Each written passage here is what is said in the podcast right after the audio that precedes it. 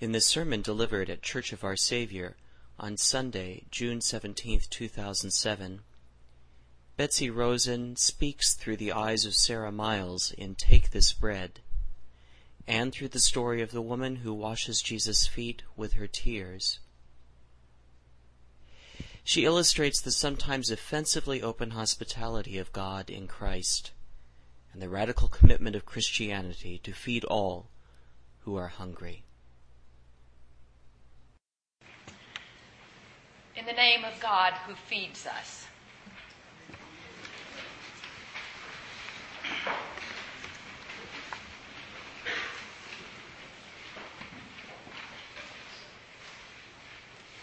Last Sunday, Father Richard talked about his recent experience standing in a railway station in Japan of being in what he called a liminal space, one that is neither here nor there, but a place of transition between one state and the next. It's a space we've all found ourselves in at some point, often as he did while traveling. You've left one place behind, but you're not yet in the next one, so there's a kind of isolation about it, even a loneliness, but also a strange sort of freedom that allows room for the expanding and deepening of the self. These are my words, Richard, not yours. All of which can lead us to a place where God is very close.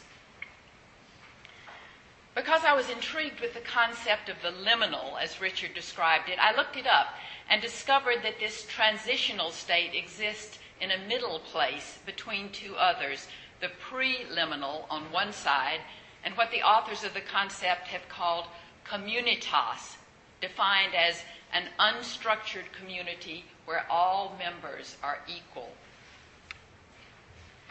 That last part resounded somewhere deep inside of me because for the past several weeks I've been um, immersed in a book, this book, which I urge you all to read. It's called Take This Bread by Sara Miles. And although the story it tells includes at its center a profoundly liminal moment, it takes place for the most part in the space on the far side of that threshold, moving through that place of emptiness, that sense of marginality and separateness, into a place of living, breathing community. It's a story that begins with a piece of bread freely offered and ends in the feeding of the hungry with real bread and rice and pasta and fresh fruit and vegetables and the often messy, imperfect, but life-giving reality of human connection.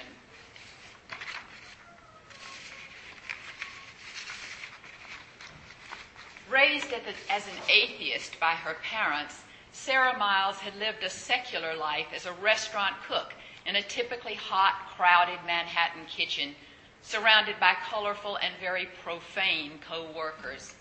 Then as a journalist covering wars and insurrections in Central America, and eventually as a divorced mother with a female partner living in the Mission District of San Francisco.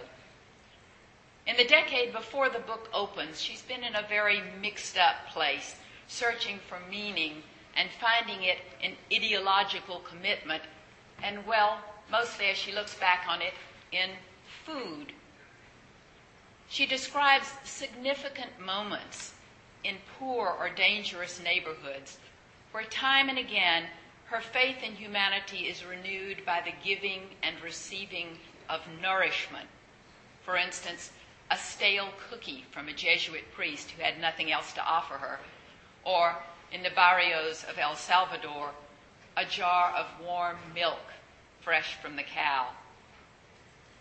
Then, early one morning, years later, and back in this country, she wanders into a church, eats a piece of bread, and is radically transformed. She is, well, I'll let her tell you herself. Early one winter morning, she writes, when Katie, her daughter, was sleeping at her father's house, I walked into St. Gregory's Episcopal Church in San Francisco. I had no earthly reason to be there. I'd never heard a gospel reading, never said the Lord's Prayer. I was certainly not interested in becoming a Christian, or as I thought of it rather less politely, a religious nut. But on other long walks, I'd passed the beautiful wooden building with its shingled steeples and plain windows, and this time I went in on an impulse with no more than a reporter's habitual curiosity. The rotunda was flooded with slanting morning light. A table in the center of the open, empty space was ringed high above by a huge Neo Byzantine mural of unlikely saint figures with gold halos dancing. Outside in the back, water trickled from a huge slab of rock set against the hillside. Past the rotunda and a forest of standing silver crosses, there was a spare, spacious area with chairs instead of pews where about 20 people were sitting. She walks in, takes a chair, trying not to look conspicuous, notes a man and woman in long tie-dyed robes chanting in harmony, and more or less does what everybody else is doing, standing up, sitting down, listening, waiting, standing up, sitting down again. It occurs to her that it's all kind of ridiculous, though peaceful and interesting. Then a woman announces, Jesus invites everyone to his table. And Sara starts moving with the others towards the big table in the rotunda, which has on it, she notices, some dishes and a pottery goblet. She continues, and then we gathered around that table, and there was more singing and standing, and someone was putting a piece of fresh, crumbly bread in my hand, saying, The body of Christ, and handing me the goblet of sweet wine, saying, the blood of Christ. And then something outrageous and terrifying happened. Jesus happened to me. She finds herself absolutely knocked over by this experience, literally, physically off balance. She's in tears. And on the way home, afterwards, she struggles for some kind of explanation that will make sense to her. Maybe she was hyper suggestible. Maybe her tears were a kind of pent up sadness for everything that had happened in the last decade of her life. Yet she goes on, that impossible word, Jesus, lodged in me like a crumb. I said it over and over to myself as if repetition would help me understand. I had no idea what it meant. I didn't know what to do with it. But it was realer than any thought of mine, realer even than my most subjective emotions. It was as real as the actual taste of the bread and the wine. And the word was indisputably in my body now.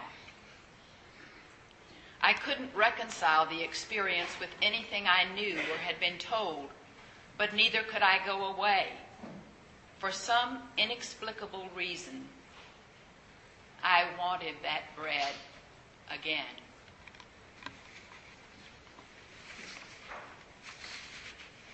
The rest of the story is about her passionate determination that this bread that she's received, both physically and in her spiritual self, be shared abroad with whoever needs it, whoever is hungry. She reads everything she can get her hands on about the history of Christianity, trying to catch up. She enters fully into the life of the congregation, even becoming a sort of lay deacon herself. But always, restlessly, she is motivated by that memory of the bread that fed her. And even though she continues to move forward in her faith, she finds the path more difficult. It wasn't about abstract theological debates, she writes. It was about action. Taste and see, the Bible said, and I did. I was tasting a connection between communion and food, between my burgeoning religion and my real life. Gradually, but relentlessly, she's apparently a very strong willed woman. She and a few other volunteers worked on the idea of opening a weekly food pantry at St. Gregory's, getting the staples from the San Francisco Food Bank and the fresh fruit and vegetables from the overflow of supermarkets and offering it to whoever wants it, whoever shows up. No forms to fill out, no questions asked. They set the groceries out on colorful cloths around the beautiful new altar and on the altar itself, carefully lettered with the words of a seventh century mystic. Did not our Lord share his table with tax collectors and harlots? So do not distinguish between worthy and unworthy. All must be equal for you to serve. So when the first day finally arrives after they've gotten all ready, the doors are open. The people come in, and what people they are. The poor, the hungry, the single mothers, the men without work, the grandmothers who don't speak English, the weirdos, the marginalized, the mentally ill, the smelly, the loud, the surprisingly educated and intelligent all served, all welcome, just as they are. The rest is history. Hundreds today are being served each week with satellite pantries all over town, including the one that we support at Bayview Hunters Point. It isn't perfect, this unfolding reality. Not everyone at St. Gregory's is on board all the time. Because the building itself, which was only built in 1995, is so special and so beautiful, if you've never seen it, I urge you to visit. Some of the parishioners have had trouble with the mess the food pantry causes, even though Sara and her helpers always clean it up. And the three tons of groceries distributed each week has caused some wear and tear on that beautiful and very expensive altar, handmade of polished hardwood. I confess that I love beautiful things and I spared a tear for that altar. Yet unsurprisingly, it's because of this messiness and oddness, rather than in spite of it, that Sara Miles became so committed to her vision. It was the materiality of Christianity that fascinated me, she writes. The compelling story of incarnation in its grungiest details. The promise that words and flesh were deeply, deeply connected. I reflected, for example, she says, about Katie and about what it was like to be both a mother and a mother's child. The entire process of human reproduction was, if I considered it for a minute, about as intolerable as the apostles' first thought communion was. It sounded just as weird as the claim that God was in a piece of bread that you could eat. And yet it was true. Then something funny happened as the crowds of people outside St. Gregory's grew there on Potrero Hill Many of those waiting their turn in line began to hang around afterwards, asking if they could help, until soon that little band of co-workers became a community in itself. Each hard-working member, no matter how odd, still absolutely valuable to the others, worthwhile, each of them satisfying their own hunger for meaning and relationship through serving others through the labor and touch of human hands.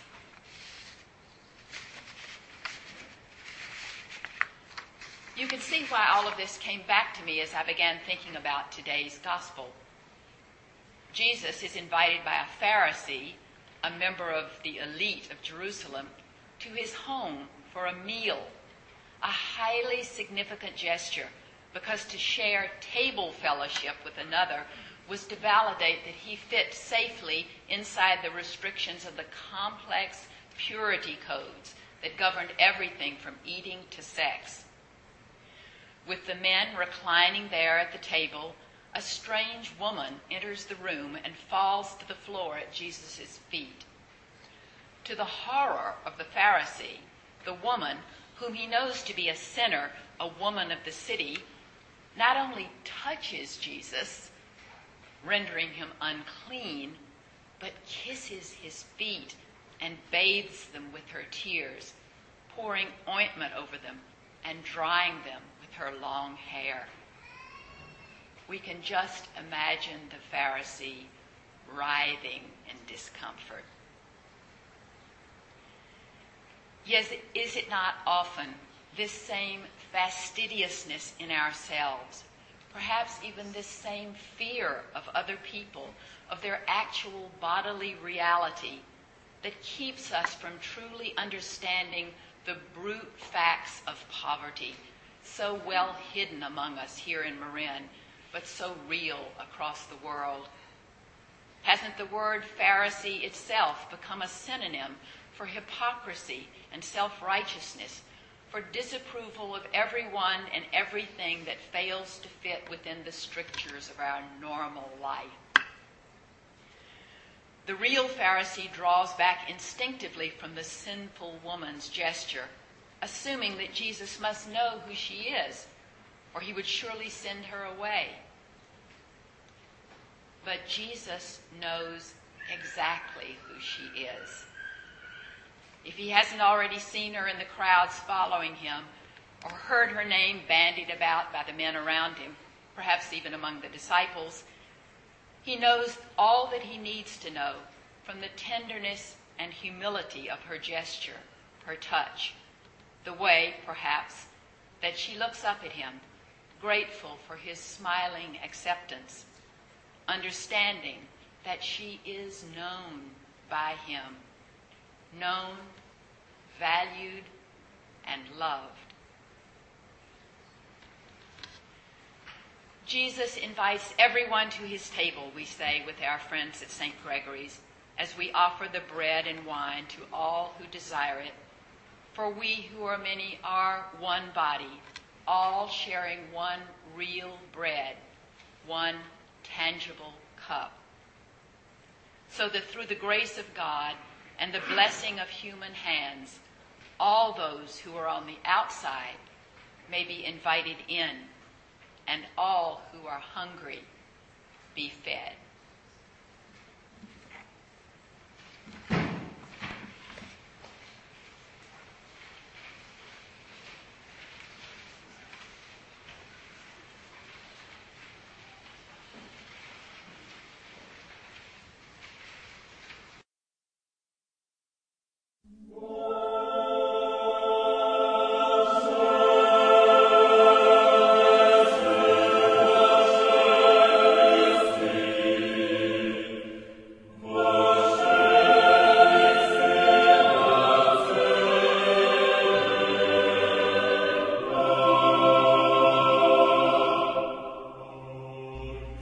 Listening to the Sermon Podcast from the Episcopal Church of Our Savior, Mill Valley, California. We are a growing, welcoming community for those seeking to deepen their relationship with God and to journey in faith with God's people through the breaking of bread and in service to others in Christ's name. You can reach us by phone at 415 388 1907 or visit us online at oursaviormv.org. That's O-U-R S-A-V-I-O-U-R M-V for Mill Valley dot org. We wish you God's peace, and we hope to be able to greet you in person very soon.